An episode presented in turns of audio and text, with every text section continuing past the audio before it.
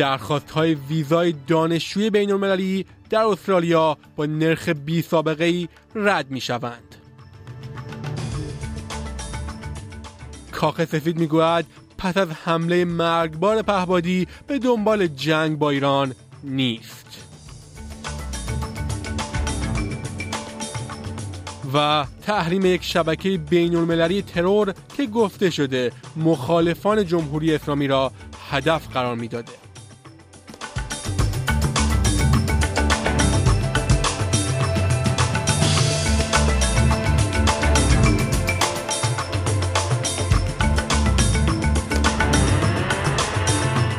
درود بر شما شنوندگان عزیز، نیو سرد هستم و این بسته خبری هفتگی منتهی به سه‌شنبه 30 ژانویه سال 2024 است.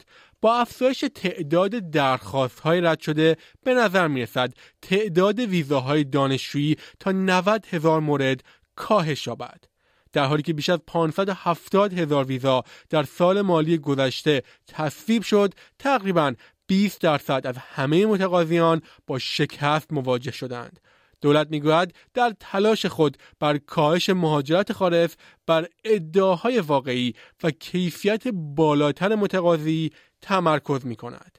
ابو ریزوی، معاون سابق دپارتمان مهاجرت، میگوید اگرچه تعداد رد ویزاها بیشتر شده، اما مقایسه با سالهای گذشته متقاضیان بیشتری هم وجود دارد.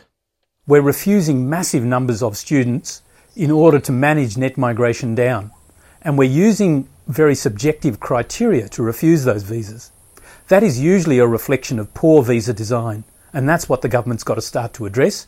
It has started to take steps in the last 6 months of 2023, but I suspect there is more to be done.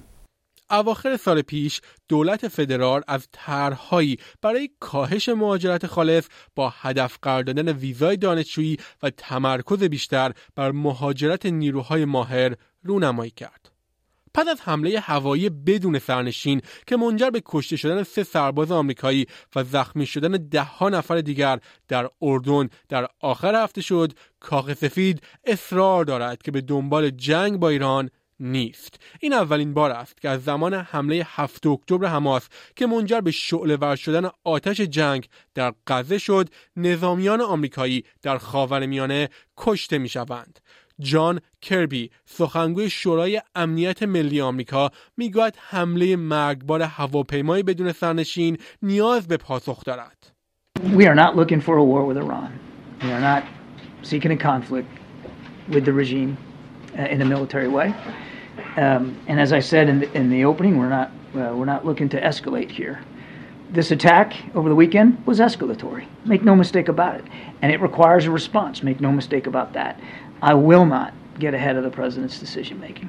نخست وزیر از تصمیم دولت برای شکستن وعده انتخاباتی و تغییر مرحله سوم قانون کاهش مالیات دفاع کرده است. بر اساس این تغییرات، مالیات افرادی که کمتر از $150,000 درآمد دارند بیشتر کاهش می‌یابد، در حالی که کسانی که درآمد بیشتری دارند سود کمتری خواهند برد. این خلاف وعده قبلی است. تغییرات مالیاتی که از اول جولای آغاز می‌شود برای اجرا به حمایت پارلمان نیاز دارد. آقای البنیزی میگوید این کاهش‌ها کمک زیادی به اقتصاد عادلانه‌تر می‌کند و از استرالیایی‌هایی که در زندگی خود با مشکل مواجه شدند حمایت می‌کند. It is the best way forward because it's the best way to help Australians struggling with their cost of living without putting pressure on inflation. This plan will boost the family budgets of Middle Australia and boost workforce participation in our economy. اما پیتر داتن، رهبر اپوزیسیون، میگوید فرصت طلبی سیاسی انگیزه اصلی این تغییرات بوده است. These changes as they're proposed don't come in until the 1st of July. The Prime Minister's got 5-6 months for the legislation to be passed.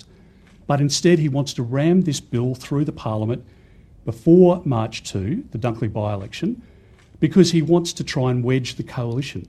ده‌ها هزار نفر در سراسر استرالیا با شرکت در راهپیمایی روز تهاجم در شهرهای بزرگ با مردم بومی ابراز همبستگی کردند.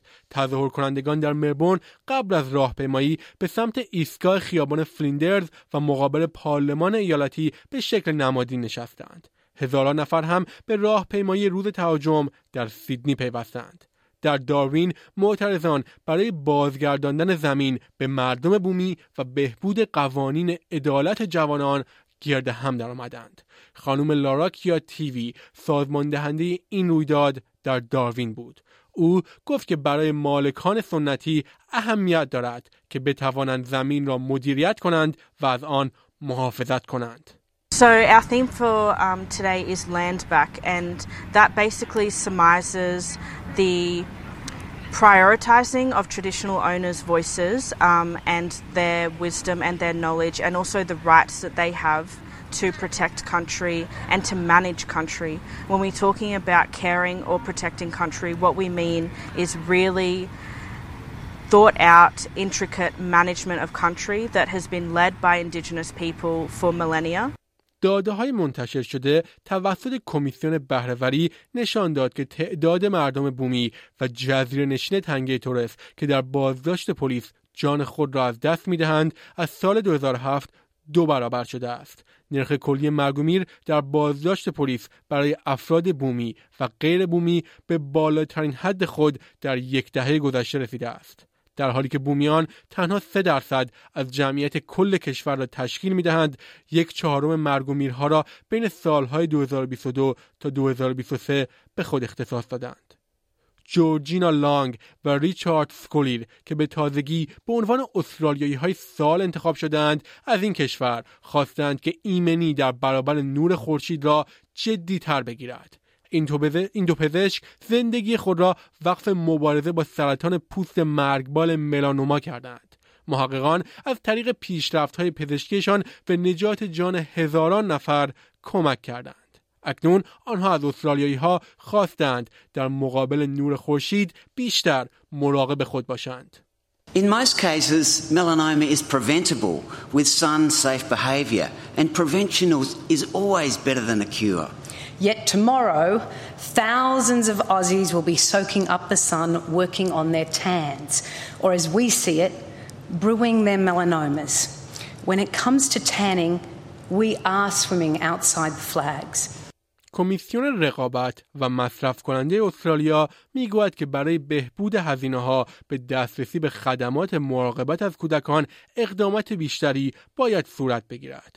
گزارش نهایی ACCC نشان می‌دهد که یارانه‌ها معمولاً هزینه‌های اضافی افراد را کاهش می‌دهد، اما از زمانی که یارانه مراقبت از کودک معرفی شد، هزینه‌ها برای همه خدمات سریع‌تر از تورم و دستمزدها رشد کرده است. جینا کاس گوتلیب رئیس کمیسیون میگوید بسیاری از استرالیایی‌ها برای تأمین هزینه‌های مراقبت از کودکان با مشکل مواجه هستند. We have seen that the most disadvantaged and vulnerable members of our community, including low-income families and First Nations families, are not able to access affordable childcare that meets their needs. سرویس‌های امنیتی اوکراین 5 نفر را که متهم به اختلاس تقریباً 60 میلیون دلار در خرید گلوله‌های توپخانه برای جنگ با روسیه بودند، بازداشت کردند. این پول در ماه آگوست سال پیش در قراردادی برای 100 هزار گلوله خمپاره به شرکت تسلیحاتی اوکراینی لیویو آرسنال پرداخت شد. این شرکت نتوانست هیچ سلاحی را تحویل دهد و گفته می شود مقداری از پول نقد را به یک حساب بانکی در بالکان منتقل کرده است. ادعا می شود که کارمندان این شرکت اسلحه‌سازی با 2 مقام وزارت دفاع اوکراین در این رابطه توطئه کردند.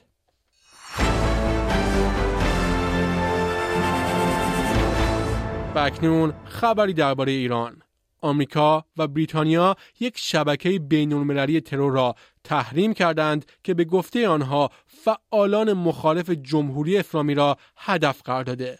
وزارت خزانه‌داری آمریکا در بیانیه‌ای اعلام کرده که 11 نفر در این راستا تحریم شدند. یکی از آنها ناجی ابراهیم شریفی زیندشتی، قاچاقچی ایرانی مواد مخدر است. وزارت خزانه‌داری آمریکا در بیانیه‌ای اعلام کرد که این شبکه همچنین عملیات‌هایی را در ایالات متحده طراحی کرده است. و خبری از فوتبال. در دوره حذفی مسابقات جام ملت‌های آسیا 2 گل در جریان وقت‌های اضافی باعث پیروزی 3-2 اردن و پایان بلندپروازی عراقی‌ها در این مسابقات شد. این بازی که با قضاوت علیرضا فغانی نماینده استرالیا برای این مسابقات همراه بود، با جنجال‌های زیادی علیه تیم داوری و شخص علیرضا فغانی پس از اخراج بازیکن عراقی همراه شد. تا جایی که Jesus Casas سرمربی تیم ملی عراق علیرضا فغانی را به دلیل حذف از این مسابقات متهم کرد. شنوندگان گرامی، نیو سرد هستم و این بسته خبری هفتگی رادیو SBS فارسی بود.